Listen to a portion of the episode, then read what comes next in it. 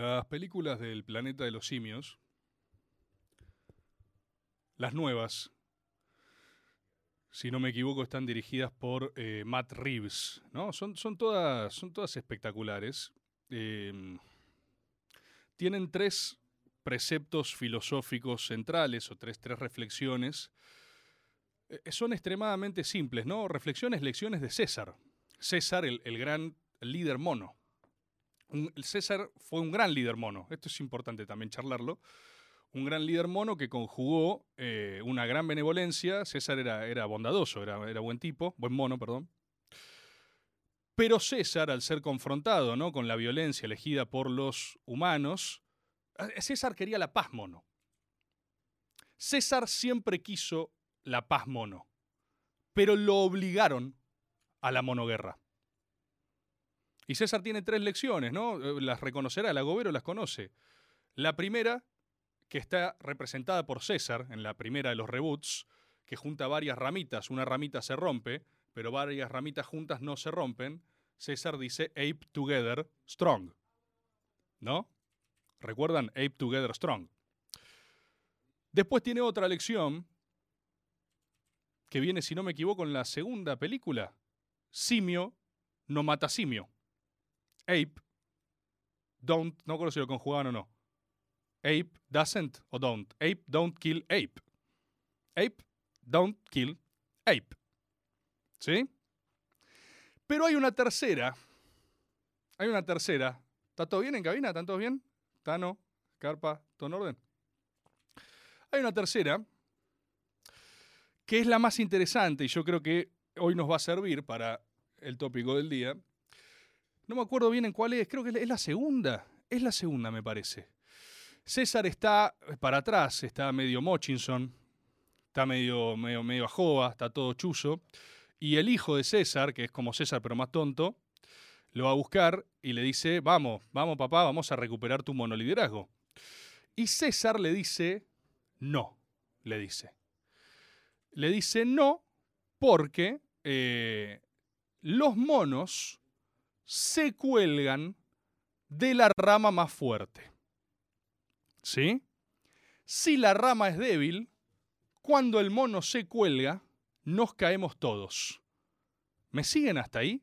César estaba débil, entonces el mono César dice, papá, mostrate, apenas te vean van a ir corriendo a, a buscarte. Y él dice, no, no porque los monos necesitan, necesitan de fortaleza, necesitan de liderazgos fuertes. Yo tengo que recuperarme y ahí, recién ahí, voy a poder liderar, hacer lo que tengo que hacer, en definitiva. ¿Por qué quiero hablar esto? Porque como humano y como argentino, yo necesito liderazgos fuertes. Esto es personal, ¿viste? Yo no estoy diciendo que esto deba ser así. ¿Saben qué mentira? Esto tiene que ser así. Esto es humano. Esto funciona así acá y en China. Esto no te hace ni más facho, ni más progre, ni más de izquierda. El, el- el ser social, para organizarse gregaria y jerárquicamente, necesita de liderazgos fuertes para ordenarse, porque eso nos, eso nos ordena a todos. Eso, eso a veces tiene dimensiones muy crueles. Ustedes saben que el poder, el poder puede ser muy cruel. El poder, la fuerza, perdona muchas cosas. ¿eh? No digo que esté bien o esté mal, no estoy haciendo un análisis moral, estoy haciendo un análisis empirista, pragmático del poder y el ejercicio de la fuerza. El poder perdona excesos, el poder perdona equivocaciones.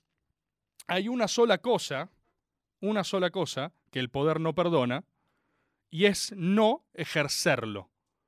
El poder no perdona su no ejercicio, porque es antipoder, es holísticamente contradictorio.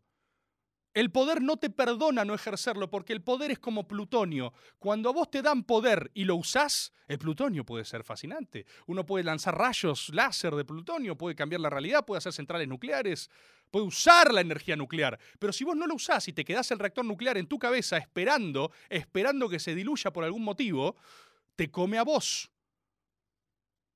Ese es el problema nodal de la República Argentina, que no es nuevo. Yo no lo estoy diciendo porque el sábado se pudrió, ¿eh? Yo esto lo venimos diciendo en más hace cuánto. El poder no te perdona no ejercerlo. ¿Me siguen hasta ahí? Estamos todos de acuerdo, ¿no? El otro día un amigo, un amigo, eh, un amigo de estos que mm, cuya opinión uno tiene que escuchar de verdad, porque a diferencia de ustedes, ¿cuántos somos ahora? Somos 2.000, 2.300 personas, pocos, poquito, 1.400, muy pocos, muy pocos. Ustedes están enfermos. Ustedes están enfermos de la cabeza. Ustedes vienen a ver un programa sin cortina de fondo de un tipo que habla solo. Ustedes no son un parámetro fiable de absolutamente nada. Y creo que lo saben, porque ustedes comparten la misma pasión que comparto yo, que es la política. Quiero decirles algo, cuando uno, que esto es normal, uno tiende a congregarse por pasión, ¿no? Se junta con otra gente a la que le apasiona lo mismo, no hay nada malo con eso, no hay nada malo. Pero tiene que saber que se va sesgando su perspectiva. Entonces te vas olvidando cómo piensa eh, la sociedad civil argentina, el verdadero argentino, los argentinos, que no son estos 2.400 personas de mierda. ¿Entendés? No somos nosotros, que ya estamos quemados, ya estamos rotos. El destino de la patria no lo deciden acá eh, los sobrepolitizados. Lo deciden tus amigos, que si les decís Anabel Fernández Agasti te dicen quién, que si les decís Emanuel Álvarez Agis te dicen salud. Esas personas deciden el destino del país. Y yo me cuido mucho de no perder ¿no? ese contacto, porque de ahí obtengo la, verdadera ciencia del pulso, del pulso real. ¿sí? Ahí. ¿Qué me dice? ¿Qué me dice eh, mi amigo el otro día? Otro día me dice, che, está todo mal, está todo como el orto. La, escuchá, textual, ¿eh? Si no se presenta Cristina, lo voto a mi ley. ¿No? Que esto es lo que no entiende el politólogo. El politólogo adquiere ciencia a través de libros y dice, no, son ideologías contrapuestas, no. Y el politólogo se olvida de sentir ¿Saben lo que es la buena política? Esto, esto así, mira, ven esta, este sutil frotado de dedos índices contra mi pulgar, este feeling, este sentirla. Así, así miden los grandes políticos las cosas. ¿Querés saber cuándo algo va o no va? Así, tenés que sentir, tenés que tener sentido de pueblo, tenés que poder no encerrarte en las burbujas que cada uno tiene y entender lo que le está pasando al común denominador de gente, a todo, al pueblo argentino, al que en teoría más la concha de tu madre. Esto, esto a los politólogos les gustan mucho los gráficos de tortas, ¿no? Los, los encuestas. Pueden investigar el caso, por ejemplo, en Brasil. Esto, esto lo probó la ciencia, la ciencia que les gusta a ustedes. Cuando Lula estuvo en Cana y no compitió, eso favoreció a Bolsonaro. ¿Sabían eso ustedes? Que hubo mucha gente que al no estar Lula como opción, dijo, ya fue, voy con Bolsonaro. Y eso no lo entiende el politólogo, no lo comprende y se enoja con la gente. Se enoja, dice, no, vos no podés. No. ¿Por qué? Por lo que dijo el mono César. La fuerza nos ordena, nos ordenan los liderazgos fuertes. Esto no es racional, no se trata de razones, no se trata de coherencia, no se trata de motivos, se trata de que como humanos sentimos una pulsión organizativa que preferimos que haya alguien medio hijo de puta tomando las decisiones difíciles que nosotros no queremos tomar. Nosotros queremos tuitear. Nosotros queremos criticar. Todo argentino quiere opinar al respecto de qué cambio debería haber hecho el director técnico, pero nadie quiere ser DT. El argentino quiere opinar, no decidir. Pero para que alguien decida, necesitamos esa fuerza. Y eso es la historia entera de la política. Y cuando eso no funciona, todo empieza a resquebrajarse, porque, como le decía el otro de los liberales, es una pirámide de desánimo, porque la persona que debería haber matado a su adversario para llegar a ese lugar, devuelve el poder, lo resigna, agarra y dice, ay, no, esto es una paja, no quiere, está estresado, ¿entendés? Entonces eso genera un efecto cascada. Vos hablás con un ministro, le decís, loco, ¿por qué nadie hace nada? ¿Por qué me la voy a jugar yo? Te dice el ministro. Con razón, porque quebró la estructura mono. Somos monos. Somos apes, somos monkeys, Somos monos, necesitamos ese orden. El orden es bueno. Y cuando hay orden y todos jugamos de los que tenemos que jugar, todos somos felices. Cuando el que decide es fuerte y malo y decide por nosotros, nos exime a nosotros la enorme responsabilidad de ser unos hijos de puta. ¿Qué es lo que les pasa a ustedes cuando consumen maga? Dicen, yo lo odio este pelado hijo de puta, pero necesita que alguien exorcice sus opiniones de mierda que tienen ustedes y no se animan a decirlas ustedes. Es lo mismo con el poder. No podría hacerlo otro. Eso es lo que queremos. Que alguien lo haga, que lo realice, que suceda. Y ese es el problema que enfrenta la República Argentina hace ya un sólido, desde, te diría desde el inicio del manto de Alberto, pero eh, eh, en forma terminal hace un año y medio aproximadamente, ¿viste? El sábado tuvimos un evento metafísico escala DEFCON 1. La persona que ama la política, el sábado tuvo un festival, tuvo frenesí, tuvo miedo, tuvo confusión, tuvo euforia, ¿Sí? Eso le pasó a todos. Todos los que aman la política, cuando ven jugar un despliegue de esa categoría, se emocionan porque no están muertos, porque la sangre no es agua. Y Cristina es una topadora de política y yo creo que fue, debe ser el discurso más hardcore que yo recuerdo de Cristina. Vamos a repasarlo por orden, por favor, no se vayan quedando atrás. 2.600 personas, muy poco, muy poco. Debería avergonzarlos. Arranca el acto. Lo vi desde el principio. Si vos eras sensible a la fuerza desde el día anterior, ya sabías que se iba a pudrir todo. Todo se iba a pudrir. De vuelta, sensible a la fuerza, ¿no? Yo les cité la encuesta de Brasil no porque me, me, importen las encuestas, ¿eh? ¿Saben? Perdón, pequeña digresión, ahora vuelvo al acto. ¿Saben quiénes hacen las encuestas? Gordos sintiéndola. ¿Saben quién arma el índice riesgo país? ¿Alguna vez se preguntaron eso? Che, ¿de dónde sale el índice riesgo país? Una corporación de gordos internacionales. Todo el sistema de medición humano se basa en gente sintiéndola y una cadena de personas que aceptan ese sentir, porque es la unidad de medida más eficaz que tenemos lejos. Gordos, sabios sintiéndola. Gente haciendo... Mm, el riesgo país está... No, está a mil puntos, está a mil puntos. No, subió, subió, subió. ¿Saben, quién, eh, ¿Saben cómo funcionan las consultoras? Perdón si alguien acá tiene una consultora, ¿eh? porque estudió ciencia política. ¿Eh? Si alguien acá de ustedes. ¿Saben cómo son las consultoras? La consultora tiene una fachada, que es la parte donde están estas personas con, pantalones chupines, como dice Casero, con chabones que dicen cómo son las cosas. Y si vos entras a la parte de atrás de una consultora, toda consultora tiene esto. Hay una sala de cuatro gordos, cuatro gordos arcanos, jugando cartas Magic, leyendo LPO, la política online, y Twitter diciendo, mmm, repuntó mi ley, ¿eh? Mm, mm, repuntó, repuntó mi ley. Mm, Cristina está bien, ¿eh? Así funciona. Así es la vida real, ¿eh? Perdón que se lo diga. Así es la vida real. Son gordos sensibles. Aporta acá Mateos en el chat. El mundo lo organizan gordos sensibles. Y si vos tenés esa sensibilidad, te dabas cuenta que se iba a pudrir el día anterior. El acto debe haber sido los actos mejor metafísicamente organizados que yo vi del peronismo. Y vos, eso, si te enoja, la verdad que el problema sos vos, porque lo podés ver en cualquier ideología. Repasemos el acto. Fue encabezado por Mario Seco, ¿no? Es imposible construir anatómicamente un mejor soldado que Mario Seco. Y esto lo digo como elogio, porque muchos de ustedes son estúpidos y creen que no lo estoy, que lo estoy bardeando por decir esto. Me quedo tranquilo de que Seco, por ejemplo, si lo escuchase, sabría que es un elogio. Entonces, Seco te puso en modo matar. ¡Matar! Seco hizo eso. ¡Matar! Así. Vos dijiste, uy, matar. Matar, dijiste.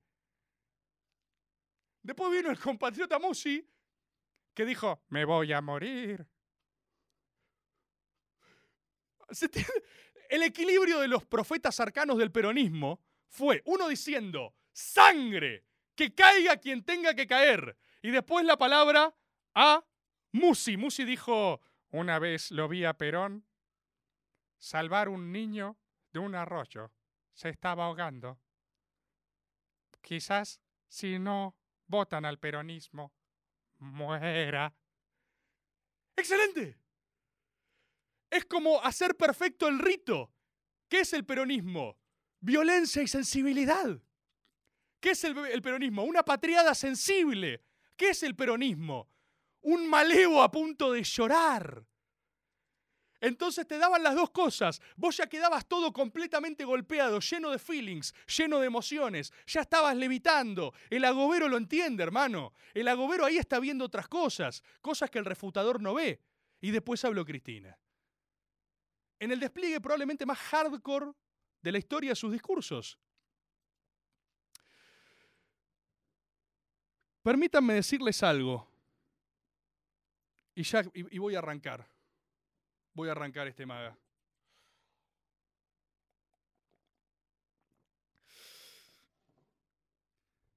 Me hinchó soberanamente las pelotas ver esa cantidad de los analistas solemnes tuiteros.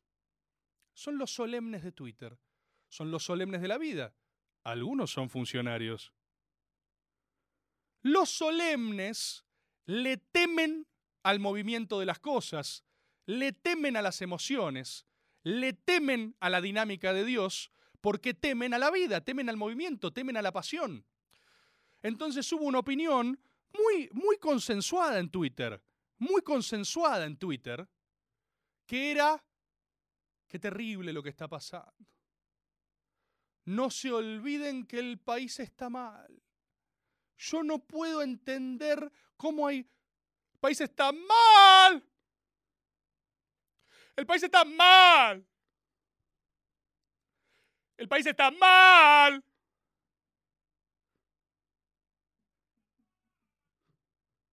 El país está mal. Pero escúchame, boludo. ¿En serio? ¿Qué te estás dando cuenta ahora?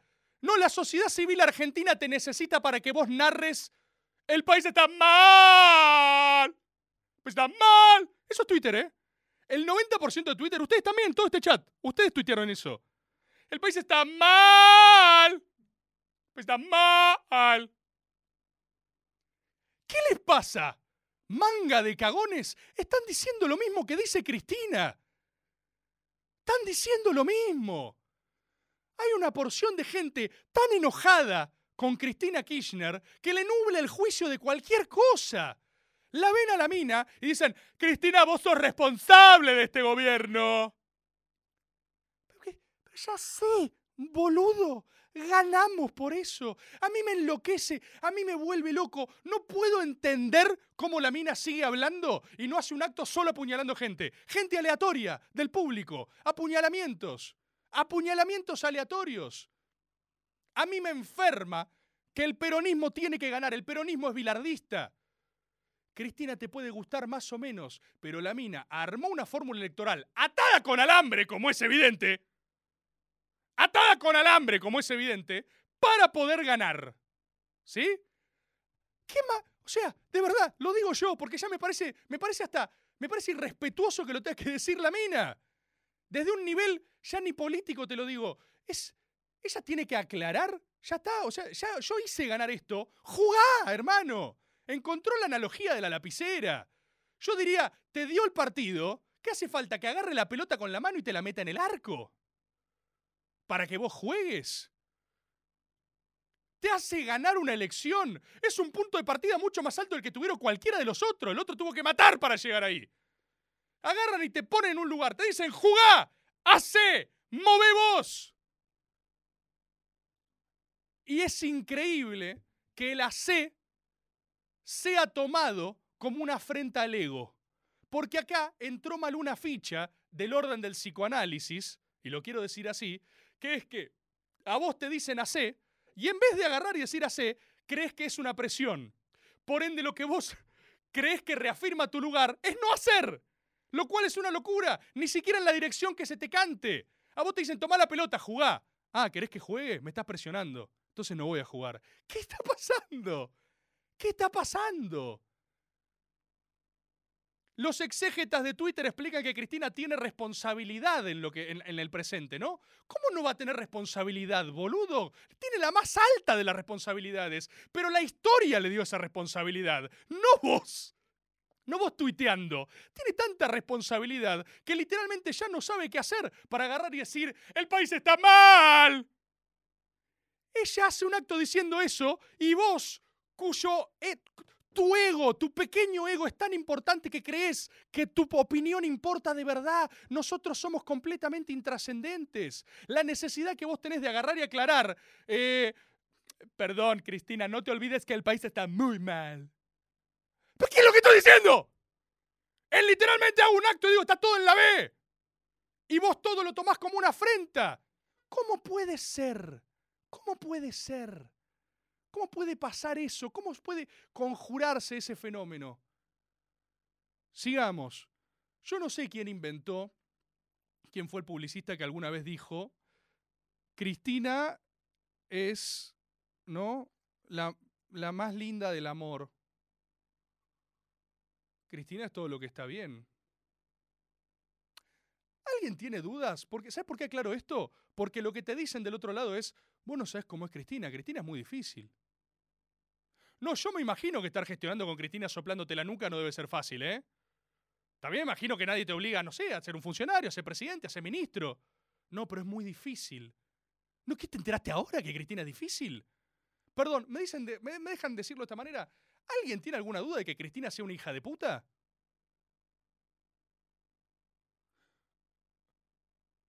Cristina come bebés. Yo lo vi. ¿Saben qué desayuna Cristina? Bebés. Yo estaba ahí, le acercaron un bebé gordito, rechoncho. Le dijeron, Cristina tiene su desayuno. Y ella lo agarró, jugó un poco con él, le hizo cosquillitas, el bebé hizo...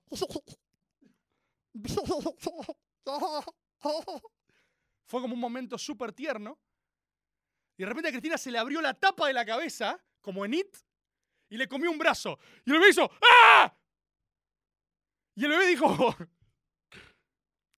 Y el bebé dijo, Cristina, por favor, no. El bebé hablaba. Tenía... ¿cuán- ¿Cuándo hablan los bebés? ¿A los dos años? ¿Dos más o menos? Bueno, era un bebé muy inteligente de dos años. Enci- Encima eso el bebé tenía potencial. El bebé era muy lúcido, el bebé era un distinto. Y, el bebé me miró en un momento y me dijo, sálvame, por favor. Y yo lo vi y yo sabía que este bebé estaba sin un brazo ya, todo sangrando. Y yo sabía que lo que estaba pasando estaba mal y yo no pude hacer nada. Yo lo miré y dije, perdón, Cristina tiene que comer, le dije. Cristina tiene que comer. Cristina es la más mala de todos. Por eso está ahí. Y por eso es fuerte. Y por eso se la aguanta. Y por eso mi amigo, que insisto, le hablas de Álvarez Agis y te dice salud, lo repetí porque me gustó, salió antes y me pareció muy bueno de mi parte, me dice, la verdad que si no se presenta Cristina, voto a mi ley.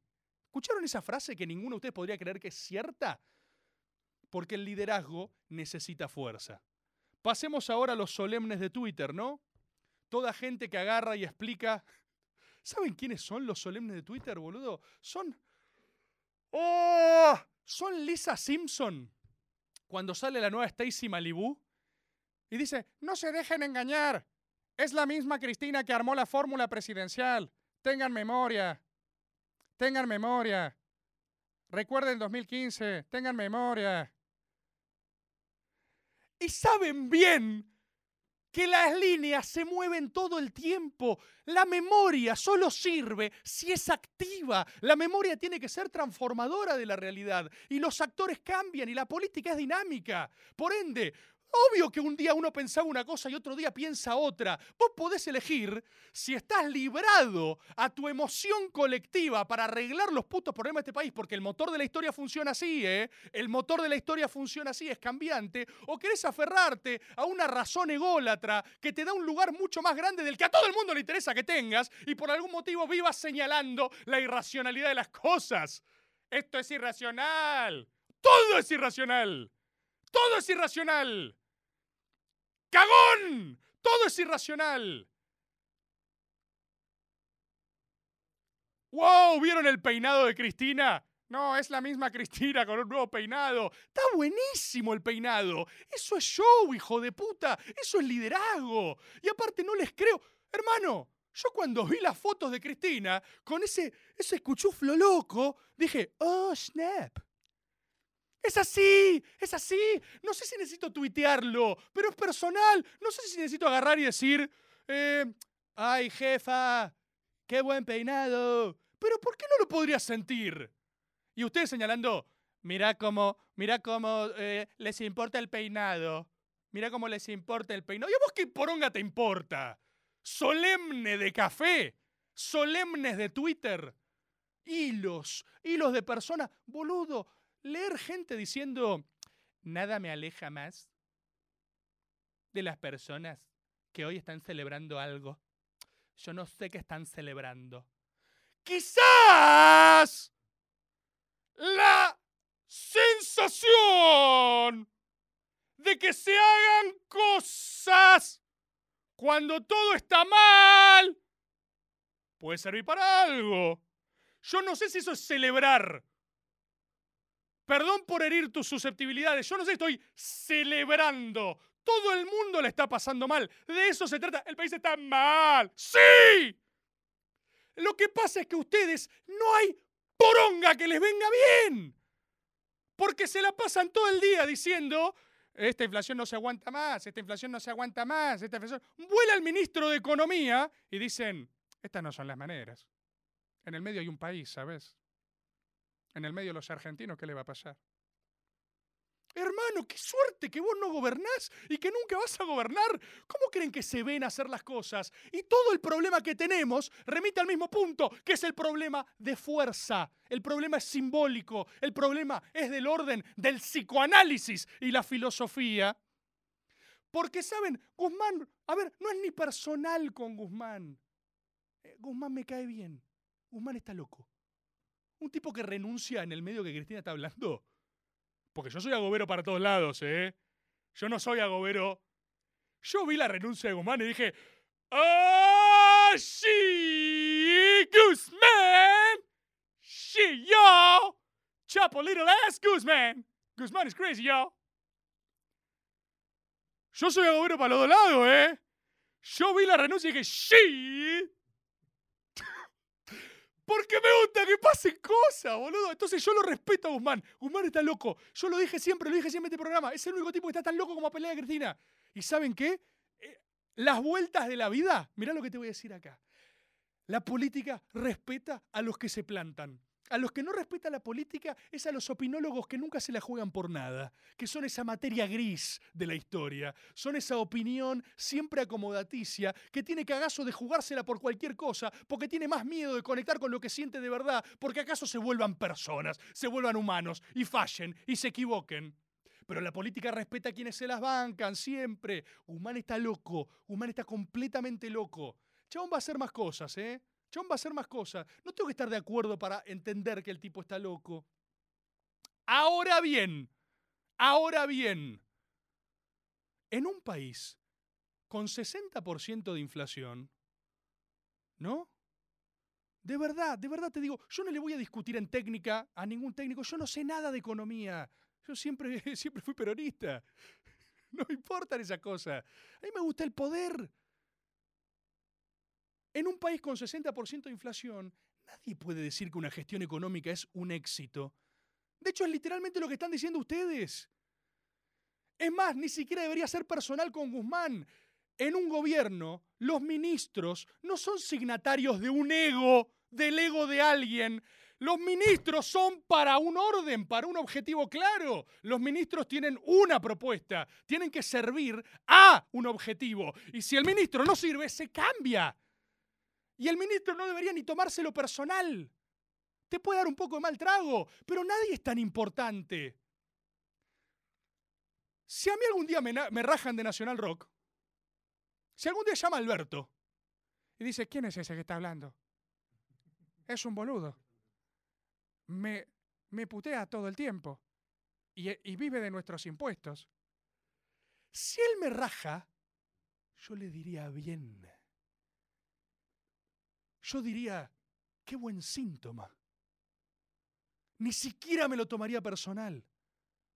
No, no me rajes, Alberto. A mí me gustan los impuestos y quiero ayudarte. Pero quiero que sepas que si algún día a mí me toca ser el ejecutado, no sé si soy tan importante. Te voy a mandar mi renuncia en vivo, ¿eh? obviamente. Vamos a hacer la de Guzmán. Pero ¿se entiende lo que digo? El problema es que acá los ministros no están dispuestos en una estructura de poder. Son símbolos de una inseguridad. Símbolos de una inseguridad. ¿Cuántos ministros mató Cristina? Suyos. Guzmán es el ministro de Economía que más duró desde la vuelta a la democracia. ¿Cuántos ministros mató Macri? No importaban. Y algo de eso debilitó a Macri. Al revés. Alberto debería pedirle la renuncia a todos. Yo me animo a decir que Cristina estaría de acuerdo. Yo sé que Cristina es difícil, acabo de decir. Cristina es lo más jodido que hay en el mundo, por eso está ahí. Pero lo que quiere es ver hacer. Por eso, tuitero amargado, hay algunos de nosotros que pueden tener actitudes que parezcan celebratorias para vos que sos estúpido. Lo que nos pasa es que nos gusta que cuando está todo mal, la política parezca que hace algo. Porque lo que viene pasando hasta ahora es que como se trata de ego y de inseguridad, al presidente le dicen, hace algo, agarra la lapicera y él dice, oh no, voy a quedar como un boludo. No voy a hacer nada. ¡No! ¡No! Hace algo. Porque la alternativa hasta ahora era la nada. No me van a... O sea, yo entiendo, de vuelta, a ver, ¿Cuál es la narrativa de los guzmanistas, los técnicos? Las soluciones a largo plazo, estas son las que necesitamos para corregir los problemas que después no. Sí, sí, sí, todo sí. Pero nadie va a comprar al supermercado, al chino, al almacén, ve que las cosas aumentan el 50% y dice, oh, bueno, decí que el superávit fiscal está controlado igual, ¿eh? A nadie se le devalúa el sueldo un 100% y dice, bueno, pero por lo menos no están emitiendo. Esas son discusiones de, de, café, esas son discusiones de esos opinólogos, de los sesudos, donde lo único que importa es tener razón y la política no es tener razón, la política es arte, la política es esencia, la política es poesía, la política es conmover. Y si está todo mal, decir que está todo mal, para hacer todo lo posible, para tomar medidas, incluso, eh, a ver, en el mejor de los sentidos, rimbombantes, medidas de humo. El humo es un arte noble. La política no puede existir sin humo. Pero todos se enroscaron en discusiones técnicas cuando no se trata de eso. No se trata de eso.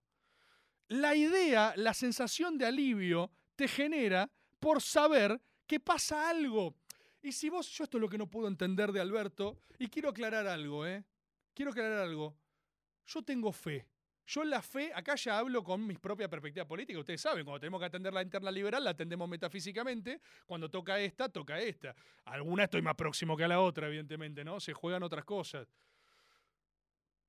Pero cuando vos tenés una jugadora como Cristina en el equipo, ¿sí? Cuando vos tenés al Kraken, todo se trata de cómo te lo tomás en la política y en la vida. Todo se trata de si vos te percibís como Dárgelos, el tipo más sexy del mundo. ¿Alguien podría decir que Dárgelos es eh, tradicional, hegemónicamente sexy? En términos de cánones estructurales de belleza tradicionales? No. Y sin embargo, Dárgelos entra suapeando a un escenario y es el tipo más sexy del lugar. Entonces, si vos sos presidente, no hay, no alcanzan en el mundo las lapiceras que puedan darte físicamente en la mano, como para que te quedes tranquilo, porque el trabajo es acá. Vos tenés que estar tranquilo vos. Si vos tenés a Cristina en tu equipo, si vos tenés a Cristina en tu equipo, si vos tenés al Kraken, usala. Usá a Cristina. Usá a Cristina. Yo esto es lo que no puedo entender. No lo puedo entender. Yo no puedo entender cómo a, a, dos años. ¿Qué es lo que tiene que hacer Alberto? Alberto se tiene que juntar con los jueces y decirles, muchachos, no la estoy pudiendo contener. Viene por todo. Yo soy la última garantía de que no, no les coma la cabeza. Soy lo único que queda. Y el juez te va a contestar, ah, sos un títere, te tiene para la chacota. Y vos tenés que decir, no, no, yo no soy un títere, soy un esclavo. Jugá, apropiate de las cosas, usalas a tu favor. Vos tenías que juntarte con Mañeto a decirle, larga, larga algo que Cristina viene por todo. Mirá que me voy yo, viene Cristina, ¿eh? No, no, no, con vos se puede hablar, Alberto. Obvio, conmigo se puede. Jugá. ¿Cómo nos jugaron a una cosa y a otra? No te puede entrar la bala del otro. La chicana te la tenés que comer. La chicana te la tenés que comer siempre. Cuando te dicen títere, tenés que decir, oh, sí, no sabés. Y que te chupe la pija, boludo. Que te chupe la pija. ¿A quién carajo le importa en el gran esquema de las cosas? ¿Quién puede dudar, además de Cristina? Cristina es Homelander, boludo. Cristina es Homelander. Si alguien duda acá que Cristina es jodida, no, pero Cristina es imposible. sigamos con el acto del otro día. Sigamos con el acto, ese bellísimo acto. ¿Ustedes vieron instantáneamente lo que Cristina le hace a Mario Seco? Apenas termina de hablar. ¿Lo vieron? ¿Lo vieron acá en el chat? Quiero que sepan que estoy muy mal de la voz. Yo el sábado me desperté sin voz, porque yo me estoy sacrificando por ustedes. Yo estoy dejando todo. No es fácil ser vector de todas las verdades del país y procesarlas. ¿Sí? No sé si vieron la de la edad. Muy bien, acá hay una gobero que la vio, la de la edad. Seco, después de hacer una, la arenga más cristinista de la historia, agarra a Seco solo por placer sádico. Y le dice, Mario, Mario, vos, ¿dónde estabas cuando murió el general?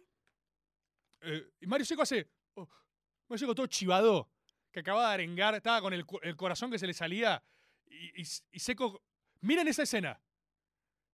Seco le dice, eh, pero, pero Cristina, acabo de matar por ti. Cristina, asesiné en tu nombre. ¿Dónde estabas? cuando murió Perón. Eh, Cristina tenía cuatro años. ¡Ah! Mm, muy peronista no sos. Boludo, ¿por qué? ¿Por qué? ¿Por qué, la, ¿Por qué la brutality es multidireccional? ¿Por qué ligan todos? Es, es así. Es así. Es lo que debe ser. Es lo que debe ser. Y por eso funciona más allá de que no tenga sentido para vos, oh tuitero, que estás enojado con lo que Cristina le provoca a la gente. En cualquier momento de la vida que a vos te, te moleste lo que alguien le provoca a alguien, es probable que vos estés equivocado, porque estás enojado con un sentir, boludo. Y cuando vos te enojas con un sentir, estás en la B. Estás en la B cuando te enojas con una sensación. Le pasa lo mismo a los progres con Milei. Hay pibe de 15 años emocionado por Milei y ellos dicen, ay, no, esto es terrible. Y fíjate qué les pasa, capaz. Lo mismo le pasa al peronista de café que está enojado hace mil años con Cristina y escribe y escribe y escribe notas. Notas que tienen un montón de ideas buenísimas, porque yo los banco, ¿eh? Yo los banco, a muchos de ellos los banco. Pero al final siempre hay un párrafo que dice, así que es tiempo de eh, pasar de página de una vez de Cristina Kirchner. Y vos decís, ¿qué? Pero te estás peleando con la realidad. Te estás peleando con lo que genera en la gente. Te estás peleando con algo que no es, eh, no, no, no es, no es encajable, ¿viste? Y me pasaba, por ejemplo, el sábado fue un festival de trompadas, el domingo también, ayer también, hoy lo seguirá haciendo. Pero a veces es lindo que pasen cosas. Y eso es lo que a algunos los alivia, porque la política a veces es sangre y caos. ¿Sí? Oh, pero el país está mal. Obvio que está mal, está mal hace un año y medio. Justamente se trata de hacer cosas no ahora, hace un año y medio. Y, si no va ese ministro, otro. Y si no va ese, otro. Y si no va ese, otro. Porque lo que nunca puedes hacer es parecer que no lo estás ni siquiera intentando. No, estamos bien con estos resultados. No, cuando te enojas con el sentir de la gente siempre sale mal, ya sea cuando te enojas con una pasión o cuando te enojas con alguien que siente que la cosa está mal. No hay nada peor que un político explicándole a la gente que no está tan mal como percibe. Estás en el horno cuando haces eso, cuando desde la política dicen, che, no están tan mal ustedes. ¿Qué? Es narrativo, tiene que ir por otro lado. Yo no digo que sea fácil, digo que no lo podés hacer. Es un ABC. Es un ABC. Vieron el otro día, circulaba mucho, ¿no? ¿Viste? Todos, eh, Critch más, todo un maga de CFK. Anda a dormir, estúpido. Anda a dormir. Anda a dormir, tarado. O sea, ¿qué haces acá? ¿Qué haces acá? Boludo. No vas a ver un maga de CFK, vas a ver todos los canales de CFK. Vas a ver día tras día a Cristina porque es mucho más relevante lo que vos creés. Que vos, que yo, que todos nosotros. Por eso yo banco a los héroes. Porque quiero un mundo con héroes y cuando hay uno, me ordeno también porque soy un mono. Vuelvo a César, planeta de los simios. El sábado estaba muy, ¿no? Eh, común esto, mandar capturas, ¿viste? Agarrar y decir, no, mirá, no sé, me acuerdo eh, eh, Mayra Mendoza. eh, no tengo nada, no tengo nada personal con nadie, con nadie. No tengo nada personal con nadie. Puedo, puedo hacer lo que sea. Lo que sea puedo hacer. Puedo decir lo que sea ahora. Es como Ultron en la 2 cuando dice no strings on me. Puedo hacer lo que sea en cualquier momento. ¿Qué diré? ¿Estaré a favor? ¿Estaré en contra? Creo que, creo que, creo que eh, Luciana Pecker había tuiteado algo que no me acuerdo ni qué era. Y, y Mayra Mendoza salió como a decirle, no sé, no te metas con la jefa, la jefa vigila, ¿viste? eh, Pocoic también. Lorena Pocoic tampoco nunca tuve relación. Me llevaba muy mal con los militantes de Lorena Pocoic en mis épocas de derecho. Pero porque yo también era complicado, yo era insoportable. Así que está todo bien. Lorena Pocoic. Ay, esto me hace reír mucho. Lorena Pocoic termina todo esto y sube tipo una foto de Guzmán y pone, no sé, liquidado. Cagón. Vamos, va, va. ¿Cuál es el prisma gobero acá, no? ¿Cuál es el prisma gobero? Les digo mis reacciones, les digo mi emoción para que conozcan mis feelings. Yo veo eso y lo primero que hago es reírme. O sea, mi primera reacción en soledad es tipo. es tipo, no, oh, no, pará. La segunda reacción es. Eh, ca- ca- capaz flasheó, ¿no? Lo pienso, lo pienso. Veo el tweet de Luciana Pecker. No, estaba bardeando, estaba pelotudeando en Twitter como todos. Estaba pelotudeando en Twitter, no estaba bardeando a Cristina. Entonces digo, oh, bueno, quizás fue excesivo. Esa es mi segunda reacción. En general, ustedes se quedan ahí, en la segunda, porque les importa más tener razón que sentir. Entonces ustedes primero se ríen y después dicen, esto está mal, y lo tuitean, ¿no? Ahora bien, mi tercera reacción es agarrar y decir, ¿sabes qué? ¿Sabes qué? Un poco está bien. ¿Cómo? ¿Cómo dice que dice? Un poco está bien. Bardo. Caos. Sangre. Un poco está bien. ¿Sabes qué? Yo vi esos tweets y dije, ¿no tendré yo que bardear a Berkovich? De vuelta, no tengo nada con Berko. Tampoco tengo relación. ¿Entendés? ¿Se entiende? ¿Se entiende lo que digo? No tengo que. No tengo que bardear a Mariano Yudica. Yo estaba en mi casa, así el sábado, todo alterado, ¿viste? Sin voz, yo no podía hablar.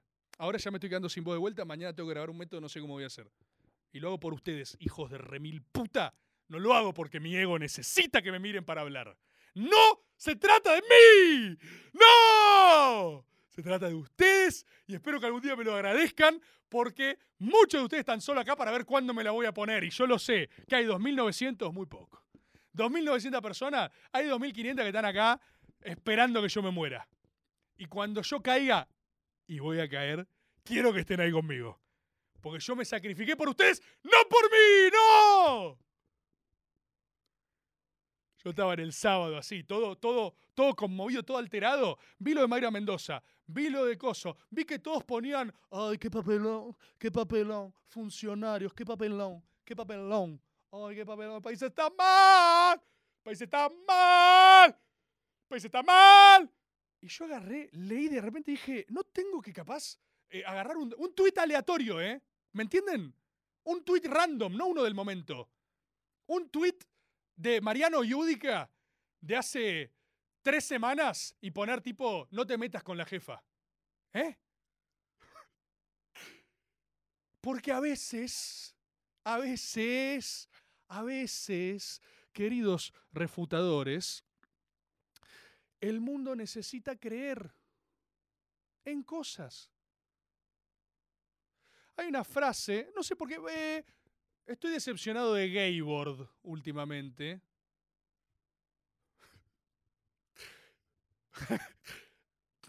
Se rompió el Tano Scarpati.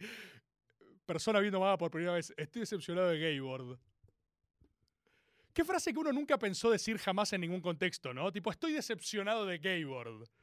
Es mucho peor que hablar en tercera persona. Ni siquiera estoy diciendo a Rebord no le gusta esto. Estoy diciendo, estoy decepcionado de un alter ego ficcional mío en una división esquizofrénica de una cuenta que alguien hizo con mi apellido. Estoy decepcionado de Gaybord, pero ¿saben por qué? Porque últimamente, si ustedes se piensan que yo no me doy cuenta con los AGOPS y todo, ustedes están haciendo AGOPS para ponerla nomás. Y ni siquiera es que se hacen AGOP ponerla. Donde ponerla sería su ciencia. Sino que ustedes se hacen gayboard y se olvidan su propósito sagrado. Se olvidan de la ciencia gay. Gayboard tiene que producir ciencia gay. Tiene que usar el arte gay y producir ciencia gay que haga grande a la Argentina. Como Comic Board, bien Comic Board, ¿qué hace Comic Board? Comic Board interviene en la realidad desde lo cómic, ¿sí? Desde lo cómic. Gayboard debería ser una diosa gay. Y en cambio, agarra y tengo que leerlo, ¿viste? Porque yo leo todo, ¿eh? Todo. Ahora estoy diciendo todo lo que dicen todo el tiempo. Y Gayboard agarra y dice, Hoy, eh, Chodos. ¿Dónde, está Chodos? ¿Alguien sabe algo de Chodos? ¿Vive? Chodos es como un Chodos de Schrödinger. ¿Resiste Chodos? Porque agarra y dice, eh, che, si sos funcionario y vas al método te va mal, dice. Por agoberos, agoberas, no me insulten. El método no es la mesa de Chiqui Legrand, ¿eh?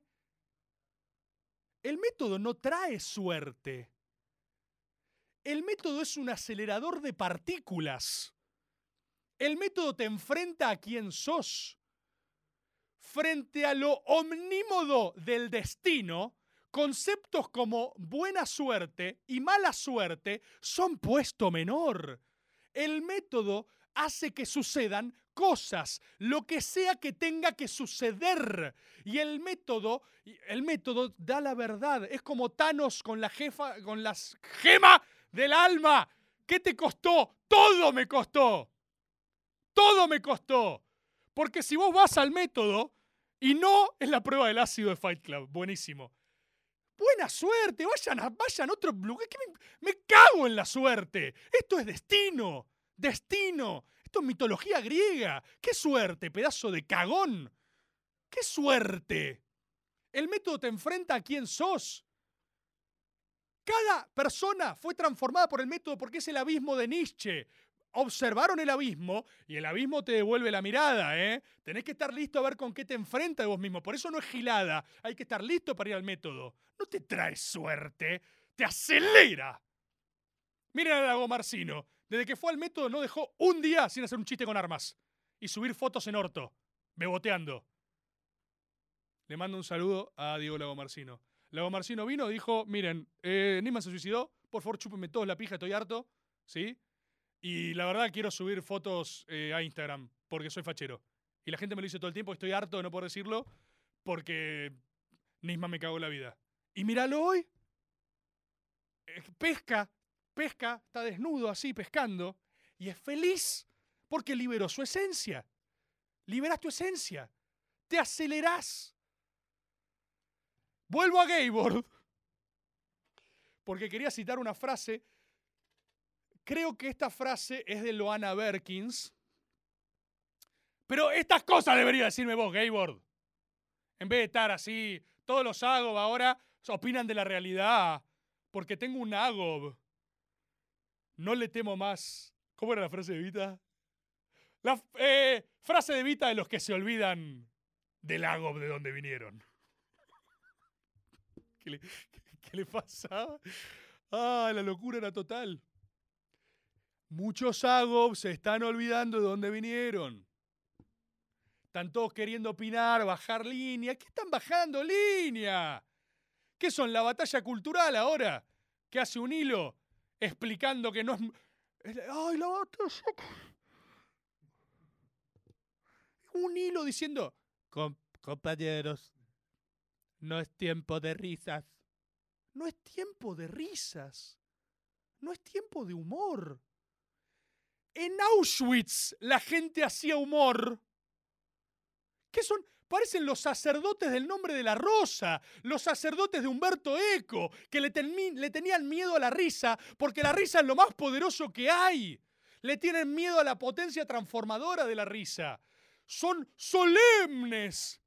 Son escribas, fariseos de Twitter. Eh, no es tiempo de risas, es tiempo de mucha, de mucha consternación. Boludo, está todo bien con estar consternado. Yo también estoy angustiado. Yo el sábado me puse a llorar también, ¿eh?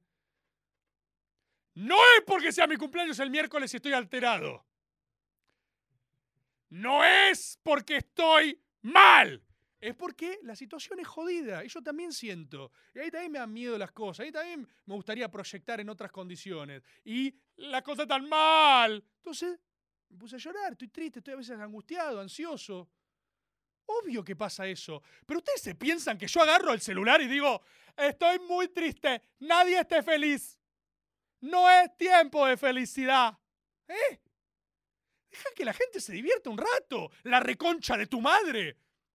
¿No militas para la felicidad del pueblo, en teoría? Incluso en condiciones de mierda, al argentino jamás le van a sacar su humor.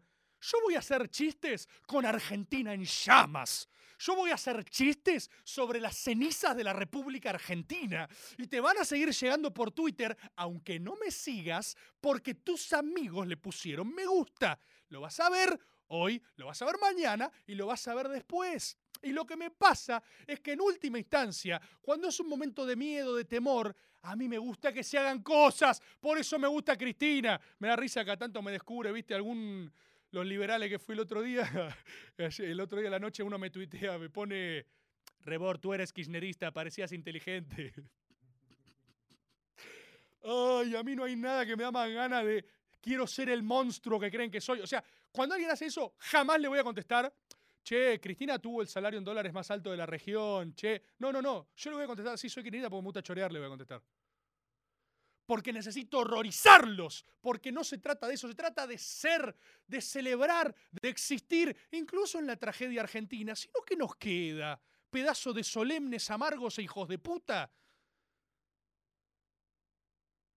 Saben que en última instancia respeto, respeto Respeto a la gente que cree en algo, que se la juega y que se equivoca, hermano. De eso se trata la política, de hacer, intentar errar y construir. Lo, decía Perón, para conducir hay que exponerse. El que, quiere, el que quiere éxitos mediocres que no se exponga nunca. Hay que poner la jeta. Y vos, la batalla cultural que le escribís a Chousa. Chousa, que diga lo que se le cante el orto, pero le pone la jeta, ¿eh? Él camina por la calle y tiene cara de Chousa todos los días de su vida, ¿eh? Sale con esa cara a la calle. Y vos le escribís, te vamos a marcar la frente como en Bastardo sin Gloria. Compañero marcando compañero. ¿Qué está diciendo? Ojalá recapaciten, igual se lo digo. Es más allá de que a mí me detesten, yo sé que a mí me odian. Yo sé que a mí me odian, odienme, no pasa nada. Pero ¿qué, marcarte la frente. ¿Qué estás hablando? ¿Qué estás hablando? Ape, together, strong. Odiémonos, pero peguemos del cinturón para arriba. Putealo a Chousa, insultalo a Chousa, invítalo a Chousa un mano a mano. Escribir desde un perfil abstracto. Te vamos a amar. ¿Quién? ¿Quién? ¿Ustedes se piensan que la gran guerra sagrada, que todavía no arrancó, se va a resolver con sus opiniones racionales de Twitter? La guerra no es racional, ¿eh? La interna política no es racional.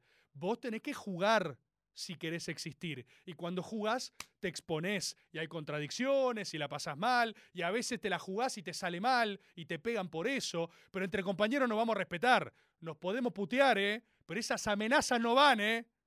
Eso lo hacen los otros. Los otros lo hacen.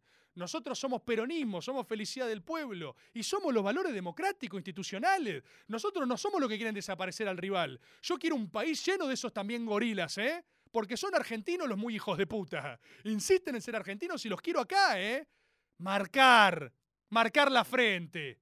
¿Qué está diciendo, hermano? La frase que me debería haber dicho Gaybord de Loana Berkins es que en un mundo de gusanos capitalistas hace falta mucho coraje para ser una mariposa. Siempre me encantó esa frase. Porque cuando lo escuché dije, yo soy una mariposa. Yo soy un poco una hermosa mariposa. Una beautiful butterfly. Y yo quiero embellecer el mundo con mi aleteo de mariposa. Entonces yo, incluso cuando no estoy de acuerdo, que me pasa todo el tiempo, yo respeto a los compañeros y compañeras que se la juegan con sus ideas, con sus ideas, con sus ideas, y creen y aman y se dejan conmover. Se dejan conmover. ¿Sí? Porque si no, en el momento en que empezás a pensar que son más importantes de lo que de verdad sos, pifiás, hermano. Pifiás, hermano. El país está mal. Por supuesto. Ya sé que está mal. Son tiempos de mierda. La sociedad civil hace lo que puede y la política no está dando respuestas. En ese marco, yo creo que muchos de nuestros problemas se pueden solucionar por rumbos que te pueden gustar más o te pueden gustar menos, pero lo que no se puede tener es no rumbo.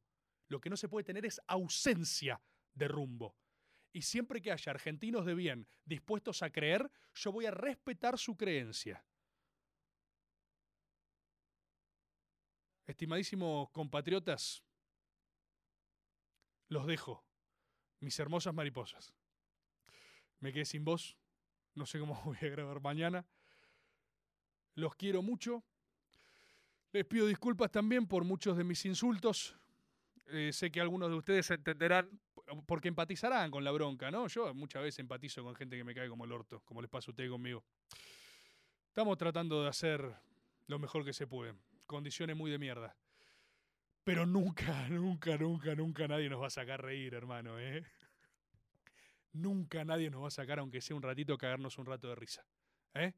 Y si viene alguien a querer decirles que acá no se ríe, mándenlo a la reconcha de su hermana. Adiós, mis hermosas mariposas. Chau.